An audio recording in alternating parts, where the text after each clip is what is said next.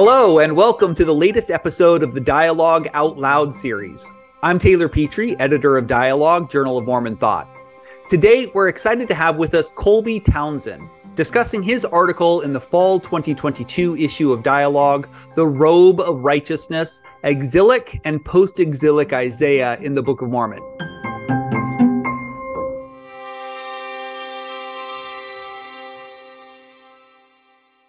In this fascinating article, Colby revolutionizes the way that scholars should examine the so-called Isaiah problem in the Book of Mormon. The Book of Mormon contains a significant amount of material from the Book of Isaiah, a key text in the Hebrew Bible. However, there are issues with the use of Isaiah in the Book of Mormon, as it is widely accepted in biblical scholarship that the section of Isaiah that the Book of Mormon quotes dates to after the time that Lehi and Nephi leave the land of Jerusalem. This essay examines two problems with the use of Isaiah in the Book of Mormon. The first problem is the assumption that none of 2nd and 3rd Isaiah has anything to do with the Book of Mormon. And the second problem is the difficulty of having a block of quotations, including from the first sections of Isaiah chapters 2 to 14, that are unlikely to have existed in that form in the 6th century Israel. Among 6th century Israelites. There we go. This essay also explores how the use of Isaiah in the Book of Mormon may have been influenced by the King James Version of the Bible and how the book's authors may have accessed and used these texts. Colby, welcome. Thank you. Glad to be here. So first, can you summarize for us how scholars have approached the question of Isaiah in the Book of Mormon before your research? Yeah, sure. Scholars have been writing about this for about 100 years now. And I'm speaking particularly of scholars. Before Sidney Sperry and one of his students, after he did his master's degree and then PhD at Chicago, his this student is in H. Grant Vest. 1920s, yeah, is when Sidney Sperry's at Chicago. He writes a pretty short master's thesis trying to engage with Isaiah in the Book of Mormon. And it's kind of a lot of cut and paste. There isn't a lot of commentary in that thesis.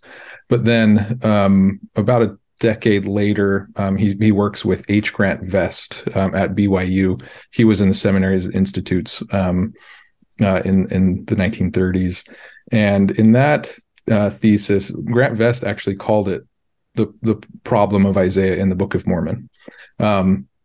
So for him, it wasn't quotation marks, it wasn't scare quotes, it was just the problem of Isaiah in the Book of Mormon. After his thesis was published, which he worked with, of course, Sidney Sperry very closely on the thesis, Sidney Sperry published an essay, I think within the next decade or two, I think in the 40s or 50s, I can't remember the original publication date, called The Problem of Isaiah in the Book of Mormon. So initially, Grant Vest, Sidney Sperry, one of the Ludlows, they basically tried to deal with it by saying, yeah, we're directly engaging with Isaiah scholarship, contemporary to us. Here's what they say. But we actually think that the Book of Mormon is good evidence that Isaiah is older. So they just sort of rested it there. They did some work, like H. Grant Vest's thesis was very thorough, did some work to try to, offer explanations for it actually fitting, a pre, 600 BCE context. But for the most part, just sort of said like their conclusion was the Book of Mormon is evidence that Isaiah is older than what scholars are saying. Another aspect of their work was that they did not reject that the idea that Joseph Smith opened up a King James Bible and dictated the chapters from the King James and then made changes as he read. That comes later, sometime in the 70s. I haven't ever completely teased out that issue there, and I'm not exactly sure why that happens in Mormon scholarship on Isaiah in the Book of Mormon. But the general conclusion from Sidney Sperry, H. Grant Vest, and I didn't mention him yet, but just B.H. Roberts as well. The general conclusion was that, you know, the Book of Mormon is evidence that Isaiah is older, that it fits, you know, just fine in that context. And they kind of moved on and, you know, tried to study what the Book of Mormon was doing with Isaiah. So Monty Nyman, a handful of others. There were actually a few master's theses at BYU in the 60s and 70s as well that tried to analyze this through the lens of the Dead Sea Scrolls. So, you know, what are the variants between the Dead Sea Scrolls manuscripts and, you know, the Masoretic text, basically what you have in the King James. And yeah, they all came to that same conclusion that, you know, the Book of Mormon is evidence of a earlier Isaiah. So you have that. And then it's really not until the work of David Wright that you have like a really thorough examination of the problem. And in a essay that eventually gets published in the early 2000s, he argues that the variance in the Book of Mormon between the text of the Isaiah text of the Book of Mormon and the King James text, the variants indicate that whoever's working, you know, with changing the text of Isaiah only knows it in English. That's pretty much the basic argument. And he focuses almost completely on Deutero-Isaiah, which is, you know, 40 through 55. But it's a really thorough examination. David Wright is one of the best scholars of the Hebrew Bible that there is still. And that's a really good essay. I definitely recommend. I recommend all of this literature. I mean, it's all really fun to dig into and explore. But through all of that, pretty much everybody had agreed there's no third Isaiah. We don't have to worry about that. You know, the quotations of 48 through 54, a little bit of 55, are there, but you know, maybe we can just sort of argue that there's a core to Deutero Isaiah that goes back to Isaiah. We don't have to worry about Isaiah 2 through 14. That's in First Isaiah, so it's Isaiah, right? So the engagement with biblical scholarship was a little bit superficial in that way, and remains so, because there is no way to argue from, you know, like if you're really in mainstream biblical scholarship, going to the Society of Biblical Literature, engaging with the variety of scholars and a variety of backgrounds and approaches, there really is no way to argue that 48 through 54 is some sort of core that goes back to Isaiah. And also with 2 through 14, as I show in the essay, it has a far more complicated composition history than is assumed. And so, yeah, basically try to invite scholars to engage more directly with biblical studies, because that hasn't happened as much in Mormon studies. So basically, as sort of scholars that looked at the Book of Isaiah over the last, before Latter-day Saint scholars started looking at this, they had divided it up into three big chunks. Historical right. Isaiah, or First Isaiah, comprising of chapters 1 to 39, Second Isaiah of chapters 40 to 54, 55, and Third Isaiah from 55, 56 to 65, right? One of the big questions was, well, what do we do with the fact that there are some sections from the later or Second and Third Isaiahs potentially in the Book of Mormon? And you're saying nobody ever thought there was any Third Isaiah in the Book of Mormon, but some people were defending that Second Isaiah was perhaps authentically First Isaiah based on the fact that it was in the Book of Mormon. At least that's how some Latter-day Saint scholars were approaching the issue. Is that a fair summary? Yeah, definitely. And I think particularly that end part is the work of Kent Jackson from the 80s up until his most recent work, I think, was an essay in Laura Harris Hale's book, Reason for Faith, I think it's what it's called, or something like that. But he had an essay in there that he kind of put together based on two essays he had written in the 1980s. And that's his basic argument that There is no third Isaiah. You just have to kind of like, the only problem is, 48 through 54, and maybe a way through that is to just argue that, this is a core to Deutero-Isaiah and it goes back to Isaiah. But yeah, he also has like an interesting, and this is one of the key indicators to me that, a lot of scholars within Mormon studies that are working in this, because Kent Jackson's really kind of been one of the, a major scholar in the last 30, 40 years, engaging with Isaiah in the Book of Mormon.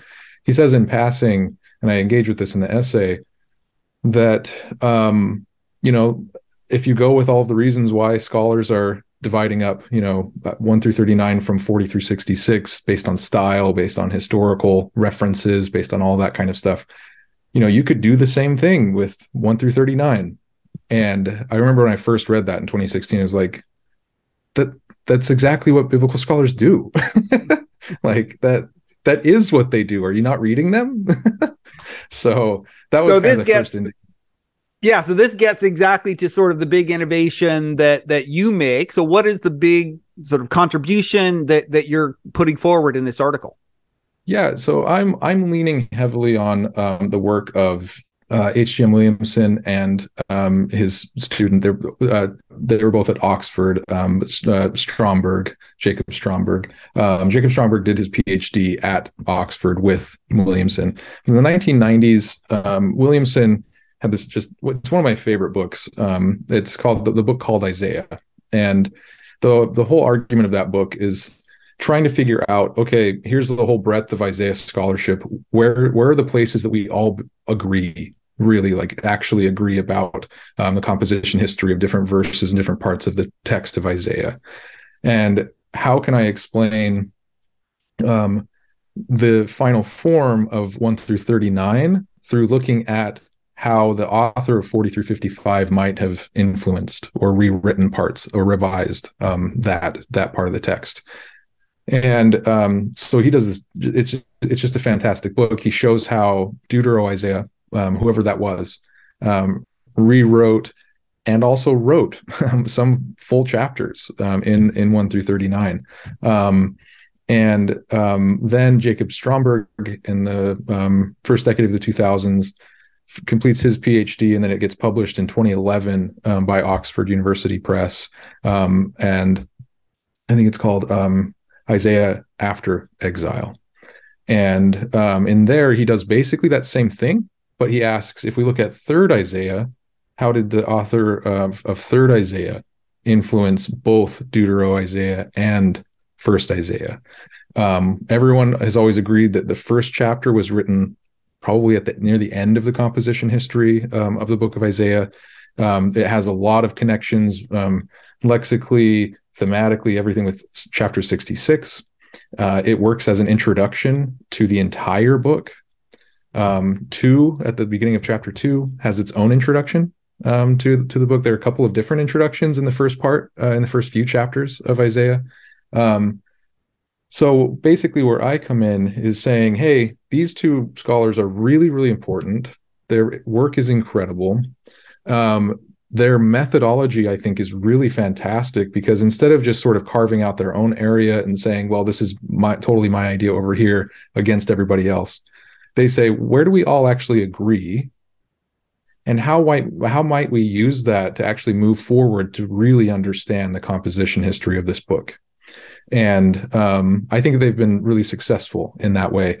I show that not only is Third Isaiah a part of rewriting, some of the chapters that are in the Book of Mormon, 48 through 54. Third Isaiah actually wrote some verses there, but Deutero-Isaiah and Third Isaiah also wrote parts of 2 through 14.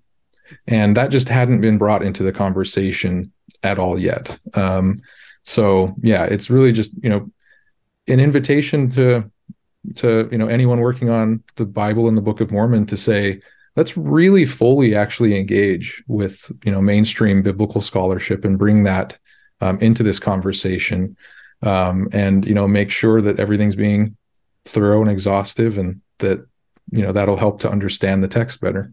So even if there was an actual historical Isaiah that is attributed to those in those early chapters, those chapters were revised again and again by later authors, including second and third Isaiah, who are revising them. And so the version that we get in the Book of Mormon, none of it really comes from before the exile. All of it is after the exile, or after Joseph and Lehi and Nephi. I'm all wrong now. After they leave Jerusalem. So everything in Isaiah that we have is basically a post-exilic product, and so we face that. So is that what you're saying? In the shape and the form that it's in, yes. Yeah. I could see someone pushing back on that and saying, no, there are parts of 2 through 14 that go back to Isaiah, and that's true. But no, in the form that it is in, a full block quotation of 2 through 14 and presented as a full, complete scriptural text, that wouldn't have been possible. 48 through 54, of course, is later. And I do examine a handful, maybe about a half dozen or a little more, of cases where language from Third Isaiah gets alluded to, gets just sort of referenced in passing. And so, outside of the actual block quotations that have Third Isaiah, outside of that, there are verses that indicate that, concepts and language from Third Isaiah are being integrated into passages in the Book of Mormon. So a lot of the research that went into this was close, detailed analysis of quotations, sometimes allusions, and sometimes things that people hadn't even recognized were quotations or allusions beforehand. Tell us a little bit about the process of the research, the close textual research that went into this article, and sort of how you went about doing it. Yeah, it's a decades-long process. I started during my undergrad. I was kind of surprised, engaging with biblical scholarship, to sort of shift over during my undergrad in the religious studies program at the University of Utah, to find that there weren't really very many resources for this kind of thing. So I started going, initially, this was 2013, I started going through the Book of Mormon just phrase by phrase, and, annotating everything. That's obviously a really long process. You have to sit with each phrase. You have to kind of tweak them too and see, okay, does this actually make sense? And then eventually, I think by the end of 2013 or early 2014, I found out that the Maxwell Institute had a really great tool, some software called WordCruncher, and it was made for doing exactly this. So I worked with the guys that sort of run and take care of WordCruncher and update it. And they kind of taught me how to use that. So they actually invited me to write an article that's still up, I think, at the Maxwell Institute's website, that goes through how to run what's called a phrase compare report. So it's my approach to this, my methodology. It's complicated. I'm dependent on literary scholarship and how biblical scholars have utilized that literary scholarship to understand the intertextual connections between different books. And so a big part of my process is going through and running those phrase compare reports. You basically get stacks of paper. You have to go through and sort of manually delete duplicates.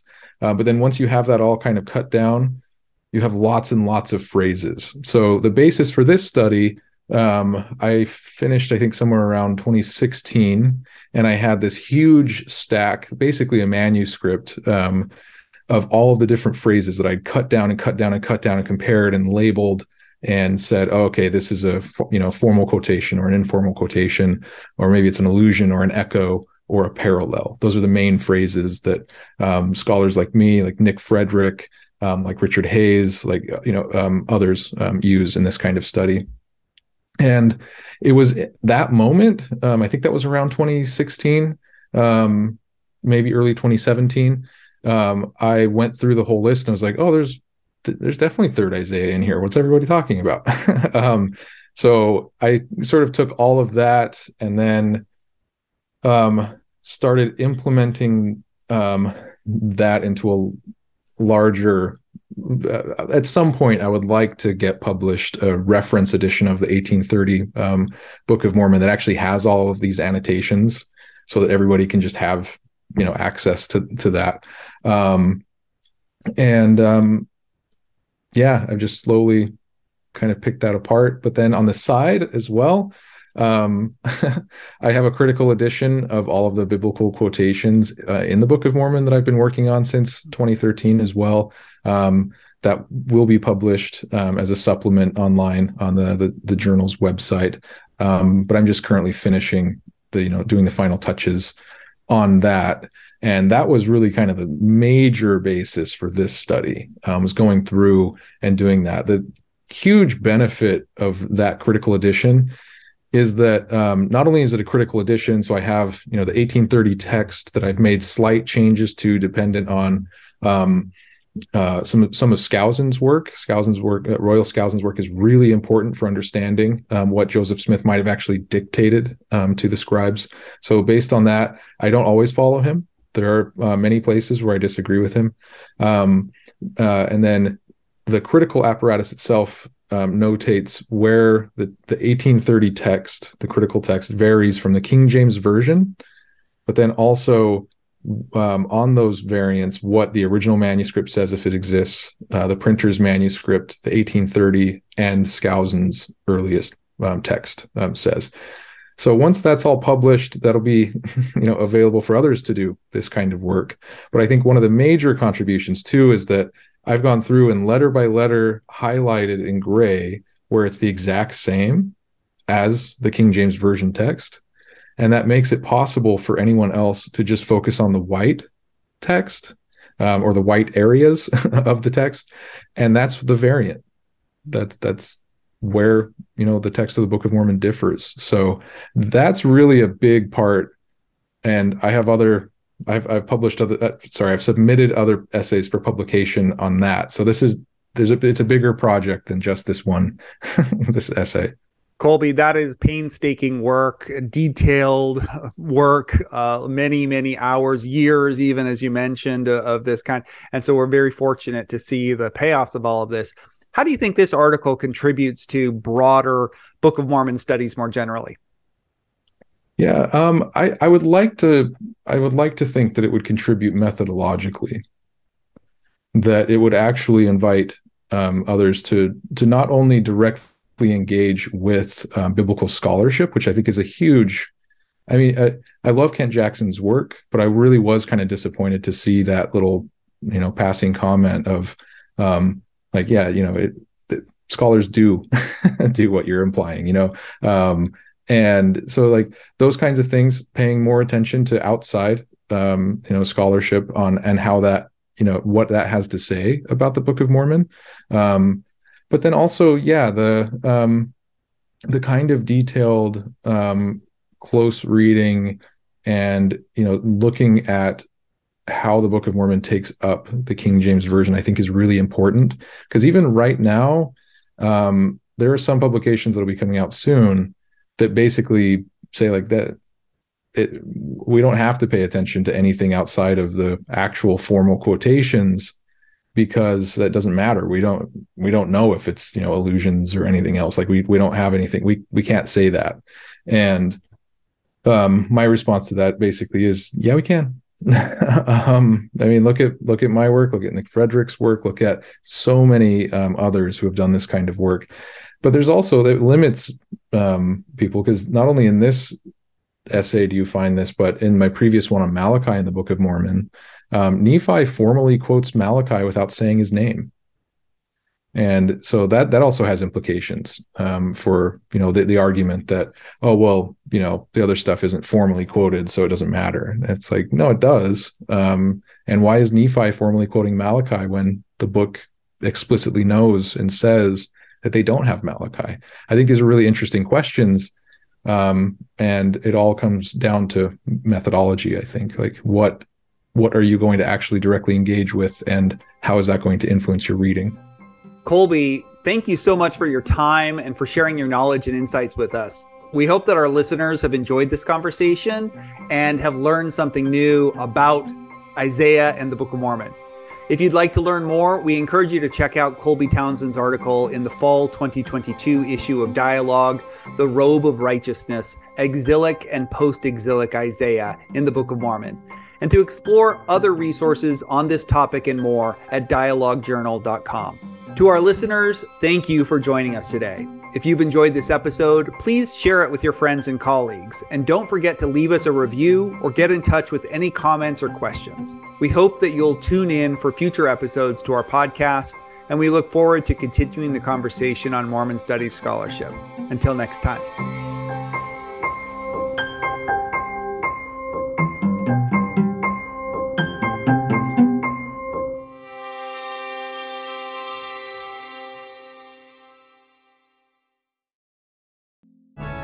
Beyond the Block, part of the Dialogue Podcast Network, is a weekly Come Follow Me podcast that centers the marginalized in Mormonism. Join Brother Jones and Brother Knox, a Black lifelong member and a queer convert theologian, respectively, as they read the scriptures through the lenses of their identities and others in an effort to bring the culture of the Church of Jesus Christ of Latter-day Saints closer and more in line with its theology, which centers Christ's justice and compassion. New episodes every Monday.